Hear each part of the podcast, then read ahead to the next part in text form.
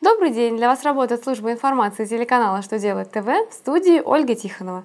В этом выпуске вы узнаете, можно ли учесть в расходах стоимость сервисных услуг, указанных в железнодорожном билете, можно ли после ввода в эксплуатацию объекта обязать подрядчика устранить дефекты, где можно узнать перечень базовых требований трудового законодательства.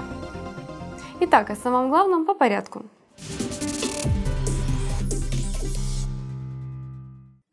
Как известно, к прочим расходам, уменьшающим налогооблагаемую прибыль, относятся расходы на командировки, в частности на проезд работника к месту командировки и обратно.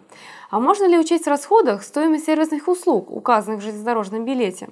Минфин разъяснил, что для цели налогообложения прибыли стоимость железнодорожного билета может быть учтена полностью, включая стоимость дополнительных сервисных услуг, поскольку такие услуги формируют единую стоимость проезда по железной дороге.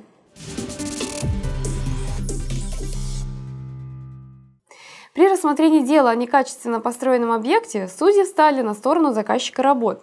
Подрядчик выполнил работы по строительству спортивного зала, но в процессе эксплуатации объекта были выявлены существенные недостатки.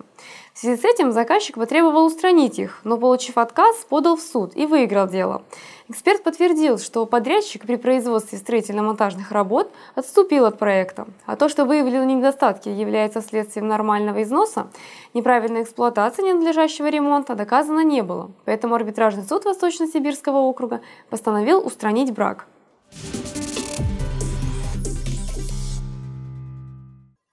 Роструд запустил онлайн-сервис «Перечень требований трудового законодательства». Работа с сервисом интуитивно понятна.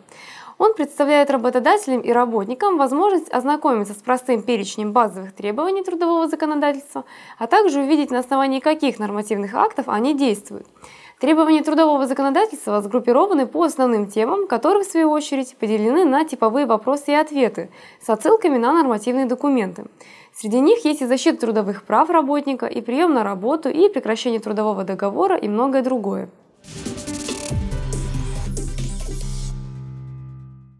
На этом у меня вся информация. Благодарю вас за внимание и до новых встреч!